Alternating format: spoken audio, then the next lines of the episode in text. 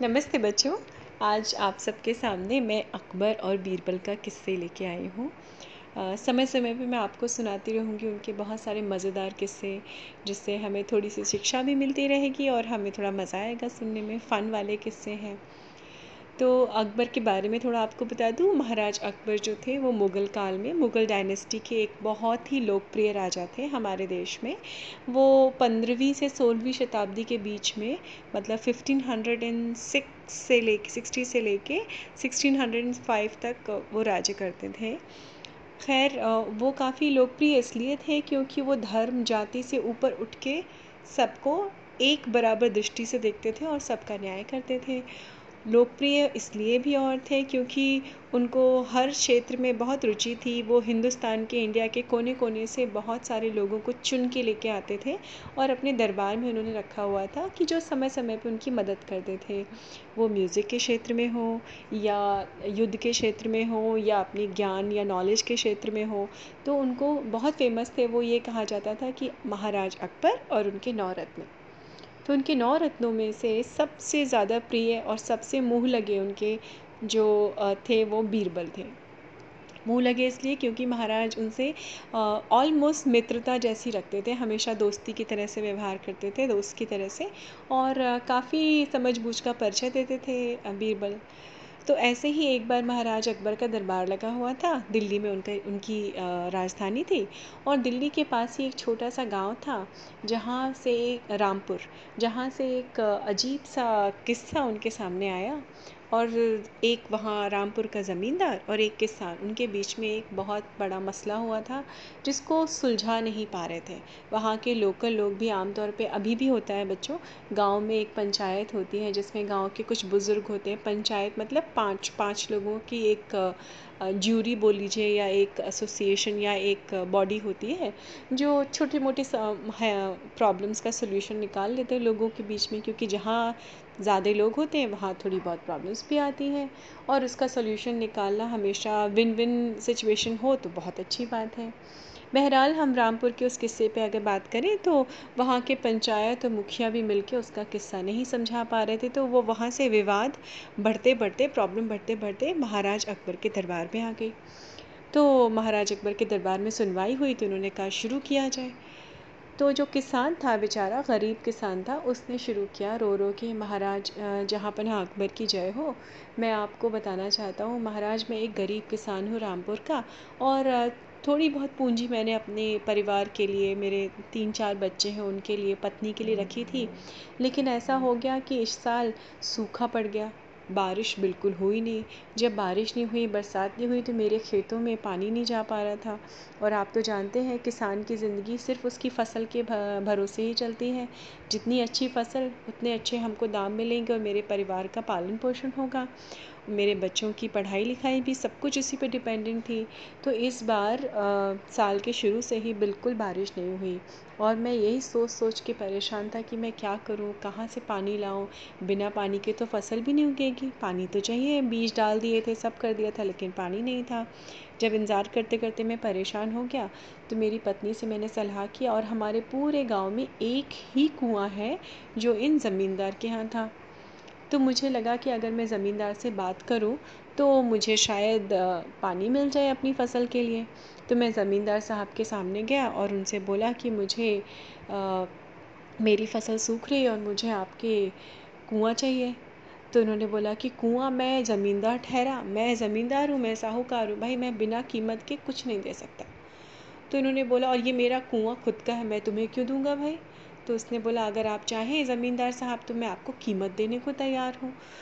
तो इन्होंने बोला, ठीक है, मुझे सौ रुपये दो और ये कुआँ तीन महीने के लिए तुम्हारा हुआ। तो आप मैं महाराज, उसने फिर से कहा जहाँ अपना मैं जो भी कह रहा हूँ, वो इनके सामने कह रहा हूँ, ज़मींदार सामने खड़े हैं। आप गलत हो तो आप इनसे पूछ लीजिए। तो जहाँ पना ने, अकबर ने तुरंत ज़मींदार की तरफ़ देखा। तो ज़मींदार ने हाँ सिर में हाँ में सिर हिलाया कि जी, ये सही कह रहा है महाराज। तो फिर किसान ने अपना किस्सा आगे रखा, बताना चालू, शुरू रखा। उसने बोला कि फिर मैं अपनी पत्नी के पास गया। हमारे पास तो थोड़े बहुत जेवर थे। जो पत्नी ने बोला कि अरे, हमारे लिए जेवर तभी काम आते हैं, ज़रूरत पे ही काम आते हैं।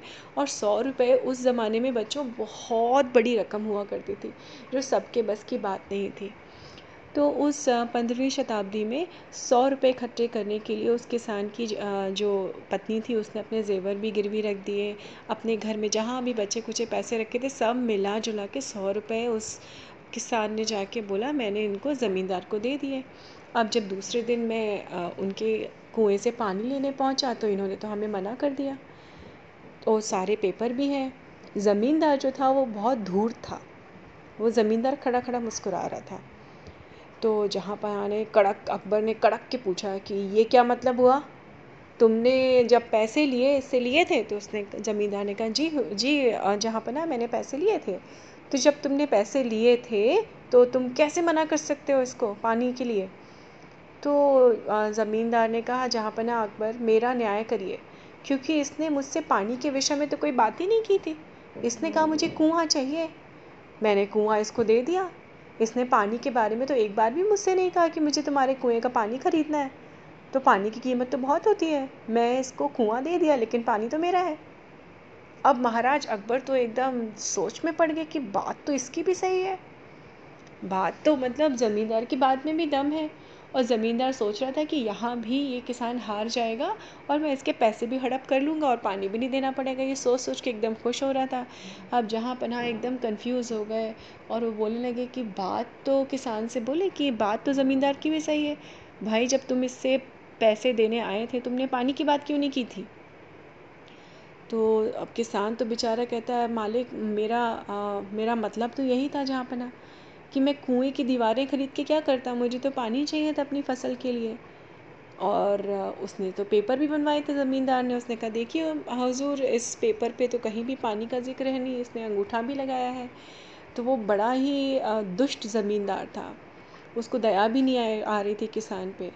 तो अब जब जैसे ही राजा को उन्होंने कंफ्यूज देखा, बहुत परेशान देखा, और राजा ने तुरंत जो है नज़र डाली बीरबल के ऊपर।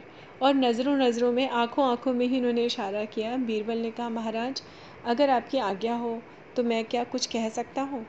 तो अकबर ने बोला हाँ हाँ बिल्कुल, क्यों नहीं? तो बीरबल उठे और उन्होंने कहा, ज़मींदार से कहा, ज़मींदार, तुम बिल्कुल सही कह रहे हो। तुम्हारा कहना बिल्कुल सही है, क्योंकि जब भी कोई भी व्यापार की डील होती है या व्यापार की बात होती है तो एक एक शब्द क्लियर होना चाहिए। यहाँ पे मेरी समझ से किसान गलत है और तुम सही हो। तो तब तो मतलब ज़मींदार का सीना और चौड़ा हो गया कि देखा, मन ही मन सोचा देखा, मैं तो सही हूँ। तो महाराज अकबर ने जो है बीरबल की तरफ़ देखा कि ये क्या बात कर रहे हैं। तो बीरबल ने कहा, जहाँ पर ना गलती माफ़ हो पर मैं ज़मींदार की ही बात मुझे सही लग रही है कि कुआँ ख़रीदा है इस किसान ने पानी नहीं ख़रीदा है। तो ज़मींदार ने आकड़ के बोला जी जी आ, मंत्री जी बीरबल जी आप बिल्कुल सही कह रहे हैं इन्होंने कुआँ ख़रीदा मेरा पानी थोड़ा ख़रीदा है। और बेचारे किसान के हाव भाव ऐसे हो गए थे कि वो बिल्कुल ही जैसे उसको लग रहा था कि अब तो मेरे पास कोई चारा नहीं है मेरा होगा क्या? वो बेचारा गरीब किसान ऑलमोस्ट रोने वाला था उस सभा में खड़े होके। तभी बीरबल ने कहा, लेकिन एक बात है, ज़मींदार से कहा, एक एक काम करो, कुआँ चूँकि इसने ख़रीद लिया है तो तुम एक और पानी तो ख़रीदा नहीं है। ज़मींदार ने कहा, जी हाँ जी हाँ बिल्कुल पानी नहीं ख़रीदा इसने। तो तुम एक काम करो, आज ही के आज उसमें से पानी निकाल के अपना जहाँ रखना है तुम रख लो, क्योंकि कुआँ तो भाई, कुएँ के पैसे तो ये दे चुका है तुम्हें। तो एक काम करो, उसका पानी निकालो और कहीं भी रख दो। अब इस कुएँ पे इसका हक है, पानी पे तुम्हारा हक है। तो पानी रख लो अपने पास जहाँ रखना है। ये सुनते ही उसके जो ज़मींदार था, उसकी तो हालत थोड़ी ख़राब होने लगी उसने कहा, पर मंत्री जी, बीरबल जी, ये कैसे पॉसिबल है? ये कैसे हो सकता है? मैं पानी कहाँ रखूँ? तो उसने कहा, नहीं नहीं, ये पॉसिबल ये तुम विचार करो तुम्हें कैसे करना है। पर ये तुम्हें करना पड़ेगा क्योंकि हक कुएँ पे किसान का है तो पानी पे तुम्हारा हक, अगर तुम्हारा मालिकाना हक पानी पे है तो अपना पानी निकाल लो कुएँ से, जहाँ रखना रख दो।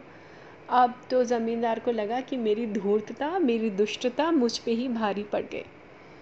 और अकबर के चेहरे पे, महाराज अकबर के चेहरे पे बड़ी सी मुस्कान आई और उन्होंने इस मन ही मन सोचा कि वाह वाह, बीरबल ने आज मुझे फिर एक बड़े से मामले में एक सिंपल सा सोल्यूशन दे के मुझे बचा लिया। और उन्होंने कहा कि वाह, बीरबल, मैं तुम्हारी बात मान गया, दाद मान गया। और उन्होंने कड़क के ज़मींदार से कहा, ज़मींदार, सुना तुमने? क्या कहा है बीरबल ने? करो वैसा ही, अगर कर सकते हो तो करो वैसा ही। नहीं तो इस किसान के साथ न्याय करो। मैं तुम्हारी धूर्ता तुम्हें देख के ही पहचान गया था। तब ज़मींदार ने बोला कि, महाराज, जहाँ पना मुझे माफ़ कर दीजिए। आज मुझे अपनी गलती का एहसास हो गया और किसान को महाराज अकबर के दरबार में अपना न्याय मिल गया। किसान ने बहुत दिल से जहाँ पना अकबर की, बीरबल की तारीफ़ की और उनके सामने हाथ जोड़ा और दुष्ट ज़मींदार को क्या किया? उन्होंने महाराज अकबर ने दस कोड़े भी लगवाए कि इसने इतना परेशान किया किसान को, ऐसा समय उसका व्यर्थ किया जिस समय में वो पानी डाल सकता था और अपने खेतों में बीज उगा सकता था अच्छे से। इसलिए किसान को उसकी अच्छे कर्म का, उसकी ईमानदारी का फल मिला। और ज़मींदार को कोड़े मिले सज़ा के तौर पे। और बीरबल को फिर से शाबाशी मिली और वो जहाँ अपना के, अकबर के दिल के और करीब आ गए। तो अच्छी लगी आपको कहानी बच्चों। फिर मिलती हूँ आपसे दूसरी कहानी से। नमस्ते।